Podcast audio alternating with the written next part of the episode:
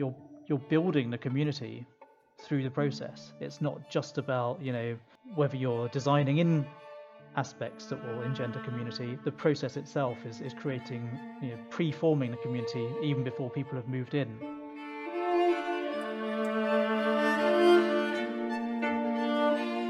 Hello and welcome to the podcast. My name is Emmett Scanlon, and in this episode, I talk to architect Harry Phillips of Bell Phillips Architects in London. In 2004, Harry co founded Bell Phillips Architects with Tim Bell after the pair won an international design competition to carry out a major refurbishment on a housing estate in East London.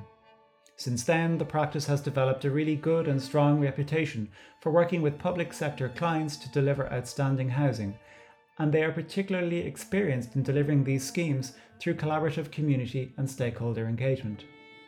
In the podcast, we're talking about housing design, and specifically about one public housing project on the Kipling Estate in London, which the pair completed in 2018.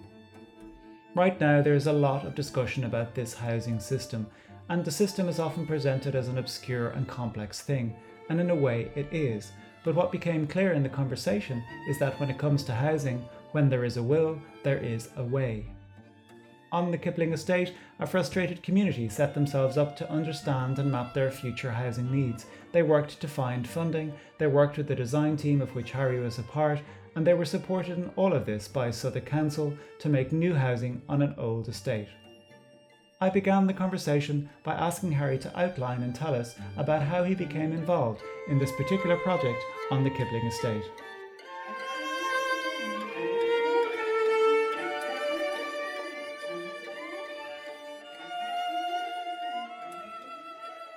For us, it began in around 2011. I'd been invited weirdly to a, an AJ 100 uh, breakfast, which isn't my n- normal scene, but um, I went along, and the keynote speaker was uh, Chris Brown of Igloo, and he was talking about how he saw that um, there was a big potential for architects to get involved in, in community projects and community housing and uh, it sounded quite interested. And I, I, I, went along to him afterwards and said, "Look, how can how can we get involved?" And he said, "Well, we're, we're trying to set up this um, neighbourhood forum uh, in Bermondsey, which was where our um, office happened to be located at the time."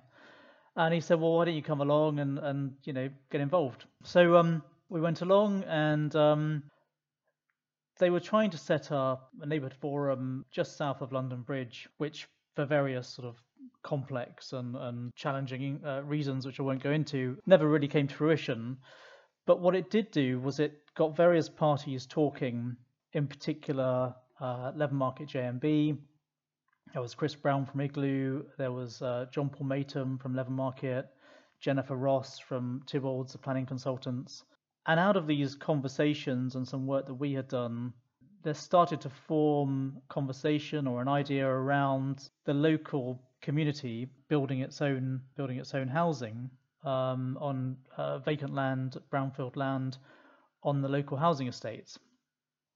And I think uh, this sort of coincided as well with, with some of the discussions that Leather Market were having internally. So Leather Market JMB is a, a tenant managed organisation, and they um, manage around 1,500 properties around the London Bridge and Bermondsey area, mostly post-war council housing.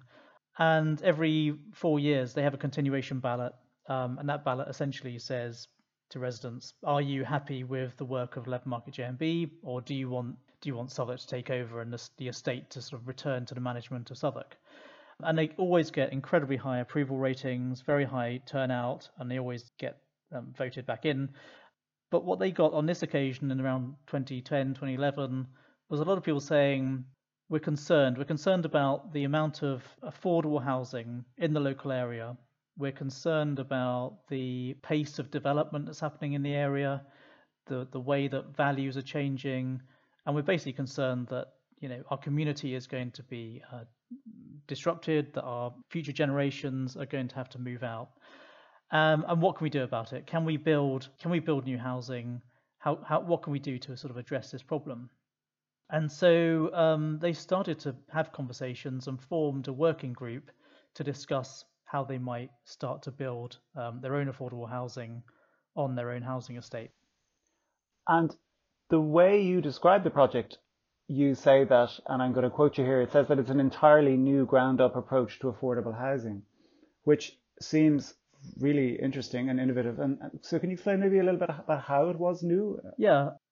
So, like I say, they they they formulated the idea that they wanted to build um, their own housing, but they had no money, no site, no land, and you know, apart from um, the goodwill of of people like myself and Chris and Jennifer, no sort of experience or, or knowledge about how to go about building their own housing. But they did start to identify plots and sites on their estates that, that had potential.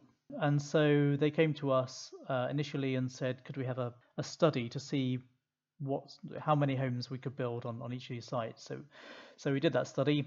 And then they then need, needed to find some some money, and of course the sites that they uh, had identified were owned by Southwark, and so they started to lobby Southwark to see how they could get hold of the land, and they started to talk to the GLA, uh, and the GLA gave them some funding to initially just to, to get a planning application um, on that on that site. But the, the key thing was that then they were able to um, lobby and convince Southwark to give them a long lease on that of that plot of land. I think it's a 999 uh, year lease for a pound, and they entered into this partnership with Southwark, whereby ultimately Southwark um, contributed the land and the development costs, but it was a community that then brought the development forwards, who who who led the process, who conceived of the project, who then uh, wrote the brief for the project, and ultimately will own and manage the homes themselves. And I, of course, I should point out that they're 100% social rent homes, so um, with no right to buy as well. So, so what what the um, what the council gets out of it is more more homes to contribute to their to their uh, social housing. What the local community gets out of it is homes ultimately they manage that are to the benefit of, of local residents. Um, and so it was Leather Market JMB residents who ultimately moved into the 27 uh, new flats that we built. And I think, you know, ultimately that was an amazing sort of amazing A of Southwark to, to contribute both the land and the development costs. But ultimately, and I think this is a challenge that a lot of housing development faces, is that housing development is usually imposed on people, whether it's by private developers, housing associations, local authorities. And, you know, that, that right from the start creates a sort of tension, a tension between the developer coming in, uh, the impact it's going to have on that local community. So the benefit of this of this model is that you're doing it with the consent from the outset of local residents. They're leading the process. They're empowered, and so and they're in control. And so they're you know ultimately they're getting a development that they have created that they are satisfied with that serves the local community. And so you don't have this tension. It's it's, it's win-win. Southwark get the homes, the community gets gets the asset, gets the houses, and I think that's what's really um, different. And it was the local community group that went into partnership with Southwark. So they it was there was no in between agency. The the community and the authority worked on this together. Is that is that correct? Just to be kind of clear. Yeah. So so uh, Leather Market JMB formed a, a sister organisation called Leather Market CBS, the Leather Market Community Benefit Society, and they it was them that appointed the consultants, that led the process, that developed the brief, that appointed the contractor. So uh, Southwark donated the or gifted the, the the cash for the development and the land, but effectively were were then hands off in terms of um, the process of seeing the development through. So it was Leather Market who were then empowered, and I think you know that that that that sees Southwark being hugely sort of innovative and trustworthy. You know, it, it doesn't it's it's no small matter to give away a very expensive piece of real estate and you know 12 million pounds worth or so of, of development costs to a to a community group but I, you know i think what they had what the community group had in this case was years of trust and authority having managed this estate since 1996 they were formulated. So they, they had a lot of kudos with the local authority that they could be trusted with that amount of money and and, and that process. Yeah yeah And then you were involved. Uh, there was a was there a year then approximately of kind of consultation with the community from a design team and from an architect's point of view. You were working with them, formulating the brief and figuring out what to do on this side of the former garages, what the community needed, and so on. That's right. So we initially did that feasibility study in end of 2011, 2012, and then there was a, a, a period where you know, I think at that stage, you know, it wasn't a given from the outset that the community was going to form a partnership with with Southwark. All they knew at that stage was they had some seed funding from GLA to start appointing some consultants and, and doing some um, architectural work. They, but beyond that, you know, how they were going to get hold of the land, who was going to fund the development, was all sort of up for grabs. So it was very much sort of hand to mouth, step by step existence. Um, so there's a sort of a, a slight pause then until 2014. So in 2014, we started engaging with local residents and, and starting to formulate a brief together with Igloo in particular, who sort of then helped to lead the community through the process. And we started, you know, a lot of people say this, but uh, genuinely we started with a, a completely blank sheet of paper. So in a sort of a a local um, uh, sort of centre. We had about 40 residents and some big sheets of paper and some big markers. And we literally, you know, we, we broke down into groups and we literally sat down and said, okay, you know, what are your what are your hopes? What are your fears? What do you like about your existing housing? What do you don't like? You know, what are you concerned about? What do you want to see in new housing? And we just downloaded you know everything and anything that people wanted to say from the sort of you know from the very micro detailed scale through to you know big ideas and big concepts. And that was a really interesting process. I mean you know there were some things that came out that were really interesting. You know people wanted homes that had a real sense of solidity a real sense of permanence. They they wanted you know interestingly the, the, the new building to be part of the existing estate and to you know and I, I think you know touching on that is interesting that there is a perception about you know inner city post-war housing estates that they're all sort of deprived and desolate and and you know should all be steamrolled and and you know replaced with shiny new homes. Actually in this case that that's not a, the case at all. It's an extremely well managed very lovely estate with um, you know set in set in and around a series of very uh, well maintained and and picturesque gardens. It's you know very well maintained. It's got years of life left in it, and people love that estate. You know, it's where they've grown up. It's where their communities are, and so uh, they they they saw that these new interventions, these new housing, should be very much part of that estate and and not you know and not apart. So uh, that was sort of an interesting challenge uh, to us as well. And that desire obviously emerged through the consultation process with them.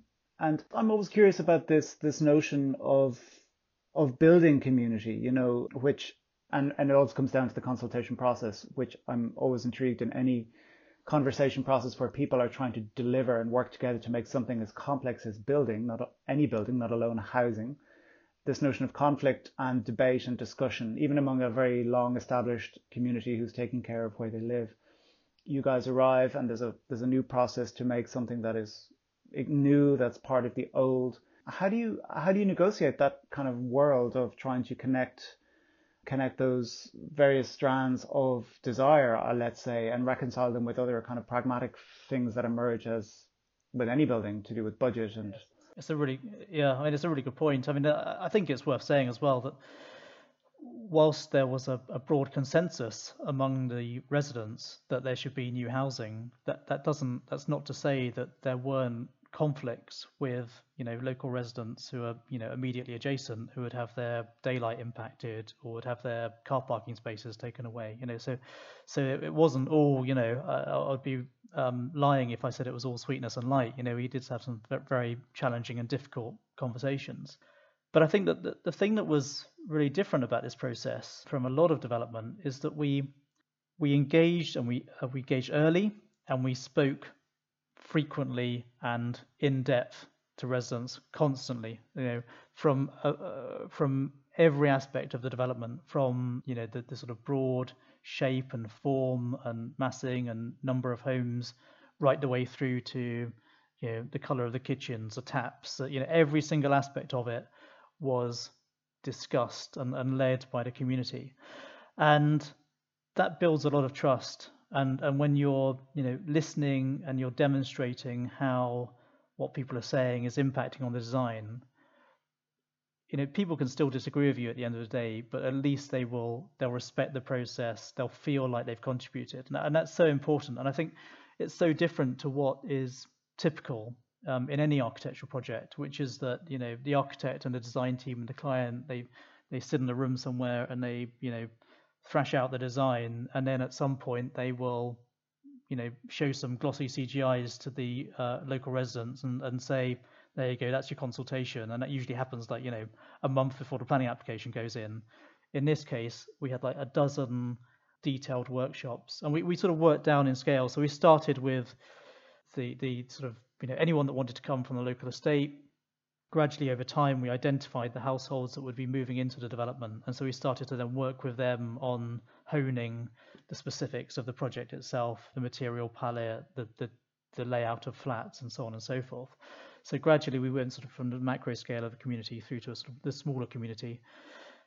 And I, I think as well, when, you know, when we talk about community, that the you know what this project afforded us that is atypical is that we were actually working with the residents who are going to move into the building, which is a conversation that particularly in housing you almost never have. You know, you, you build you build flats, you build houses, and you know someone that you've never met before moves into them. But in this case, we were talking to the very same people that would be moving in, and I think in a way you're, you're sort of through that process. You know, you're you're you're you're building the community through the process. It's not just about, you know, whether you're designing in aspects that will engender community. The process itself is, is creating, you know, pre-forming the community even before people have moved in. And of course that happened through the design process. It also happened through the construction process where people were then brought around their homes as they were being built so they could start to see them um, taking shape. Um, again, something that you know almost never happens on on any on most housing projects. It's so interesting when you describe the community being built actively through a process as opposed to it being designed in the abstract, you know, with with all the best intentions in the world, but actually, as you say, when people are not involved, it's harder for them to have a stake in the game, and particularly when it comes to to where you're going to live, it's such an extraordinary um, opportunity, I think, to to draw out people's various I suppose, ideas and ambitions for the, where they're living, but also, as you say, to, to build community through debate and discussion and sometimes positive, constructive conflict. One of the things that seems to also have come up in the project is this idea of the chain of benefit. So there's a spatial strategy and a social strategy which connect to allow people to remain and move around the housing into the future. Is that that, that correct? Yeah, so uh, I mean, uh, it's worth mentioning. So the, way that the um, the brief was formulated was that uh, Leather Market and Igloo undertook a housing needs assessment of the local housing estate, and from that they identified people who were either a living in overcrowded conditions, or perhaps in some cases under occupying. So it's a classic um, scenario, which is that as people have families and get older within their sort of uh, within their um, houses, the children will move away, and then you get elderly people living in large flats or houses, and so these people are under occupying. And then the third group were then people that had specific mobility needs who were not being catered for within the existing um, properties. So from those groups, then the uh, the most sort of in need residents were identified, and those 27 residents were then moved into the new building. But then the other thing that that housing needs assessment gave Leather Market, bearing in mind Leather Market can control the estate as it were, it gave them the ability to look at people across the board and say, well, actually we've got X number of people who are under occupying big properties, we've got X number of people who are overcrowded in properties that are too small for them. And so what we have now the capacity to do is to start to shuffle people around within the estate and get people in the right size accommodation for them. And so from building that 27 flats, potentially there was 100 households that could then be benefited from from shuffling around within the estate. And I think that's a that's a process that's ongoing or has the potential to, to be ongoing, yeah, through the life of the project. And what's the reaction to that in terms of I mean have people have, have people been shuffled? already. How do they cope with kind of leaving? I mean, I know people remain mm. on the mm. estate, but I suppose one would perceive or imagine shuffling is also requires you to abandon some aspect and some emotional attachment to certain views and spaces and routines of life and you're moving somewhere else. Is that something that has been embraced or is challenging or unfolding? I think I th- you know, I think I think you're right. It's, it's, on it's on the same estate, so there's a sort of a, degree of familiarity, of course. But but it's a really it's a really interesting point. I mean, one um, one woman that's moved into the new building, she lived on the upper story of a, a deck access walkway, and uh, again, you know, a sort of perception about you know deck access, and it's all sort of you know has connotations of the inner city housing estate. But actually, she used to really like doing her washing up in the kitchen and she would see people passing by on the deck access. And it would be a really good way for her to connect with with with her neighbors to have those sort of casual conversations. And she when she moved into a new building it was one of the comments that she said was that you know she loves the new flat but she doesn't have that deck access relationship that she used to have and i think you know that's sort of you know you have to be sort of cognizant of that sort of thing as as a as a designer that you know, as an architect, you come into a project like this with a series of preconceptions about, you know, what's good and bad about those estates. And those are often very different from what people's realities are. And I think, again, that's part of the whole sort of benefit of this engagement process is that your, you know, again, your sort of, your architect's perception is very, very different to people's realities and, and, and what they perceive to be the positives and negatives of, of living in in a certain space, in a certain estate or, or dwelling. And we could ask you about informal and formal consultation and knowledge kind of gathering as well. I've heard Hana Loftus, the architect, speak a lot about her work with communities, and she talks she talks about the need to sometimes to have conversations or to be available to people when you wouldn't normally expect it, or you know it's like a Saturday afternoon and somebody's talking to you about their gutter or something. It's it's quite a specific conversation, but she she speaks about the the idea that actually at a certain point you are you're living or you're you're so engaged with this with this process that that that you you learn as much and can contribute as much and, and affect as much let's say future change or future good for the community by by those kinds of conversations as well as the formal presentations and the formal kind of team meetings about things. did you have do you have any experience of, of that? I mean, it's such a huge commitment from from a designer for, for yourself personally to to work like this. How does how does it square out in, in practice for you?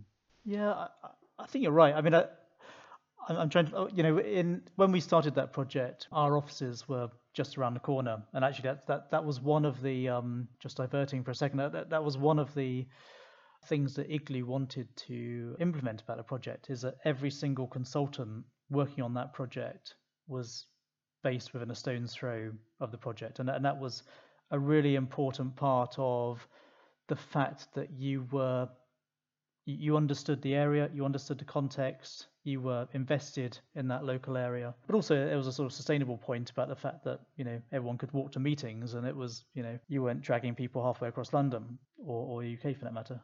And and but but part of that is that, you know, through the whole project, we would walk past that site, bump into local residents, you know, in the street. And and still do to this day, you know, sadly our office isn't isn't there anymore. But you know, I still often find myself in the local area. I still find myself bumping into local residents. And there, there is, I have to say, there's always that thing as an architect going back to see a project. You never quite know what to expect when you see a resident. You know, should you sort of keep your head down and um, um, be wary of people, uh, you know, moaning that you know, their taps leaking or something, or, or you know, something's not quite right. But, but actually, um, you know, I think we have an incredible relationship with those residents um, in a way that we we don't um, in any other project, and you know uh, it's always good to sort of be able to have those conversations. And and if I'm honest, I think you know one thing we haven't yet done is taken advantage of the fact that you know it'd be really good to to now to go back and and have really detailed conversations with people about how they find those apartments and and you know what have been the pros and cons what's worked what hasn't worked. And I, I, think that's something that you know we, we should definitely go and do. But you are you are doing more work with this community or are they doing more yes work? that's yes. right so so we're um in fact we're under construction with the second project with Leather Market. So that's 40 flats and houses. And then we're currently in the design stage on their third project. And you know that they're, they're again this sort of level of level of ambition um, in that community is incredible. I mean, uh, uh, sometimes joke that they've got bigger a bigger housing program than quite a lot of local authorities right now. Uh, but it sort of just shows what what is possible, and you know the, the relationship with Southwark has formalised somewhat. So the developments that are coming forwards have a have a more so in that first project, for example, 100% of the um, allocations were, were being allocated by Leather Market JMB from their own uh, residents. In these projects coming forward, it will be an equal split between Leather Market and, and Southwark. But the process remains the same in the sense that Southwark donate the land and the um, development costs, and then Leather Market will ultimately manage and maintain the building um, and, and lead the um, development process. So it's still very much the community leading the, the design design process and, and being in control and, and empowered by the um, by the project. So yeah, we're still very much in the area, which is you know really exciting. Just to come back to to this question of time, it's very interesting to hear that one of the strategies was that the architects would be, let's say, use the word local, or would be embedded somehow in the physical reality of the community or, or proximate and that that that uh, uh, you know that offers an opportunity to to engage in, in in a particular way, let's say. But even the way you talk about consultation over you know 12 months and then a period of bringing a lot of you know communities with you and a lot of individuals with you and then through construction were you supported just as a practice to to do that i mean were you paid to do that was it part be, you know i mean it's a it's a reasonable question i think because I mean, you were working directly with them, which obviously was quite different than when there's someone in between and you're being asked by a third party to do all of this work. And the, you know, how, how did that work for you? I mean, was was it is it sustainable mode of practice for you? And are you employing and hoping to continue to work and continue to work in this way with with other other people when you're making housing? It's a very good question. I mean, I, think I think when you, as an architect, when you get involved with community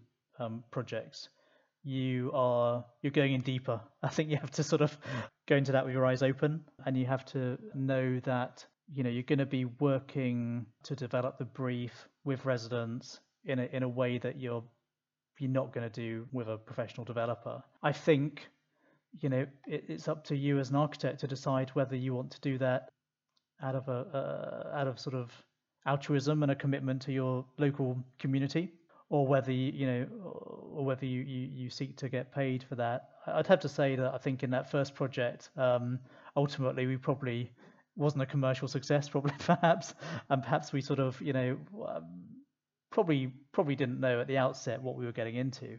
But I think at the same time, because it was a local project, you know, because we'd already uh, we were already uh, committed in a way to the process of attempting to set up the, the neighborhood forum. We, we we were we were committed to the local area. We we wanted to we wanted to do that sort of work. We wanted to you know we were we were inspired and excited as architects to to to, to do that sort of work.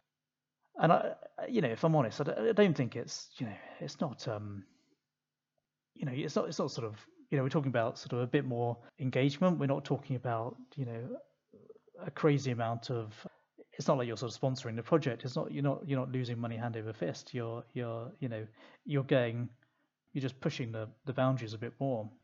So yeah, I think I think you need to, but I think you need to be sort of cognizant of the fact that you know if you're going into that sort of work, it's going to be more intense, more more more um, more involved. You're going to have to be more invested. Um, so I think it's it's you know it's it's something for architects and designers to, to think about commercially. And you've been working on housing for some time and you continue to do so. So housing is a core part of your practice. Yeah, so I mean, I would say that um, housing constitutes around about 80% of our of our practice, and, and probably about 80% of that is working with local authorities on housing development programs, predominantly in London, but also in the southeast as well. So working with Kent and, and Essex and others. Yeah, there seems to be um, a growing body of good, excellent, exemplary public and social housing emerging again in the UK. At the same time, there seems to be a significant challenge to that emerging uh, at certain kind of political levels, or at least when we, you know, when I read what's going on, it does seem that there's there's two things going on. I mean, is it becoming? Are you finding that there's there's a sufficient enough support for for making work good quality work at public and local authority housing, or how is it how is it translating on the ground? And I I think it's it's changed hugely. I mean, we uh, Tim and I um, set up the practice in 2004, having pretty much never done any housing before, and we we won a design competition to refurbish a housing estate um, in East London for Newham, and uh, we we, I mean, we came from a background of primarily doing commercial office space, quite high end we stepped into the local authority housing sector and it was a completely different world. It was, you know, I think at that point in time, local authorities were finding their feet.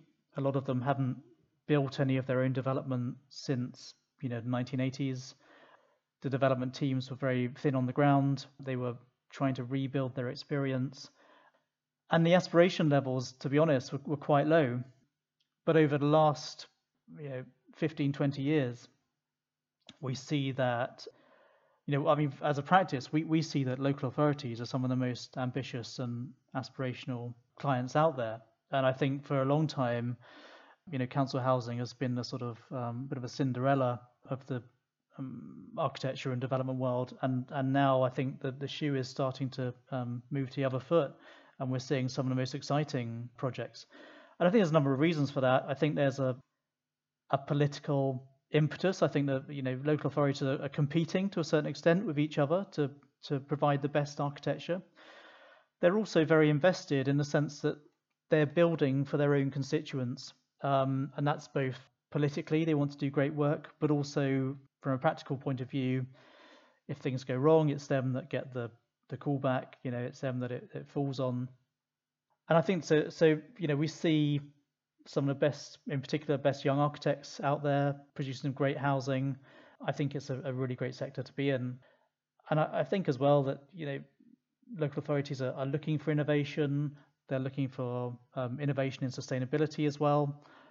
And I, I, think they're just, you know, it's just much more exciting, much, much um, more interesting than, you know, a lot of the private sector who are, you know, they know what their model is, they know what their, they know what sells, and it's all a bit sort of spreadsheet driven.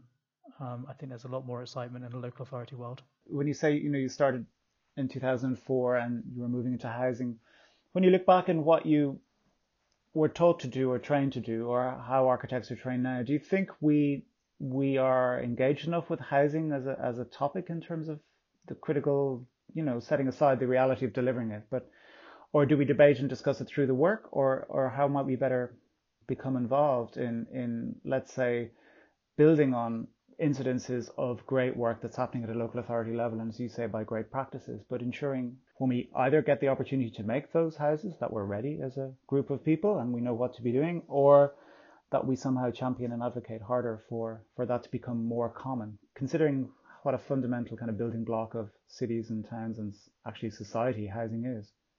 I think there's a lot of good debate happening, and I, I think the, the profile of it within the architectural community is is uh, rising all the time, and and I, I, see, you know, I see that I think the schools of architecture are engaging with it a lot more. I, I still think, in general, there's a bit too much focus on the the the appearance and, and what housing is an, as an object, and I think not enough discussion about the the politics of it, the uh, you know the finance of it. You know, it's a very it's an incredibly um, complex um, issue. You know, who builds and why and for who.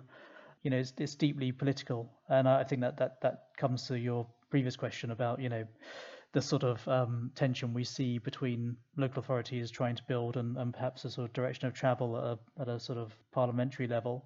But I but I see a lot more focus in the schools of architecture about what housing is, how people live, how you how you relate, how you bring community into housing. So I, I think those conversations are, are starting to to um, manifest themselves and, and become really interesting. Just on that question of revisiting, and you talked about you're obviously working, continuing to work with this community on, on other projects, but this notion of going back to learn about what happens and how people having gone through this process with you guys and you with them, how they live and occupy in a place. Is that something that you do in other work or something you think would really benefit our kind of culture and understanding of housing more and more? Absolutely. I mean, I, I just think it's um, again, as a as a profession, it's something we just don't do enough. Um, it, it's just too, you know, the typical scenario: you get practical completion, you get your photographer down there, takes photographs, and then you move on to the next project. And you, you might never ever go back to that project again, let alone speak to the users, speak to the residents. It, it's so important. I mean, if you're not if you're not learning all the time for your own built work, then then you know, what, what are you doing? Having said that, it's something that you know we ourselves are not not doing enough. But we've got a few uh, projects now where we're including the Kipling project and um, some we're doing in Sutton, where we're starting to go back and talk to residents and try and understand. And I, again, I think it's just it's one of those things where your perception as an architect is very different from the lived reality of residents. So, you know, you might go back as an architect and say, well, you know, I, I, think it makes quite a nice contribution to the streetscape. You know, it, does a really nice sort of job in an urban sense. But that's very different to the way that residents will see it. You know, have they got enough storage? Can they can they fit their furniture in? It's a sort of very very pragmatic aspects that you know I, just sort of out of the horizons of the way architects and, and, and master planners and, and built uh, and construction um, professionals come to the project. So I think it's really important to hear that lived experience, not just the sort of the critical analysis that appears in magazines or, or our own sort of um, post Thanks to Hari for giving us his side of the story, and I say that because it is so clear that the housing project was not designed by him alone, but also that the architect has such a key role to play in wider community led and participatory processes in the production of housing. And it looks elegant and sophisticated, and the housing looks like a great place to live. I enjoy the ideas of chains of benefit and shuffling through an estate depending on your stage of life. It keeps communities intact and at home. I love that people are not moved away in order to build new houses, and I loved hearing how community is built by and through working together and not just because we build with bricks and mortar. You can find more great work by Bell Phillips at bellphillips.com. The music is by Sinead Finnegan, played by the Delmain String Quartet. If you are enjoying this podcast, please rate it on iTunes and share it far and wide. Thank you for listening, and until next time, stay safe.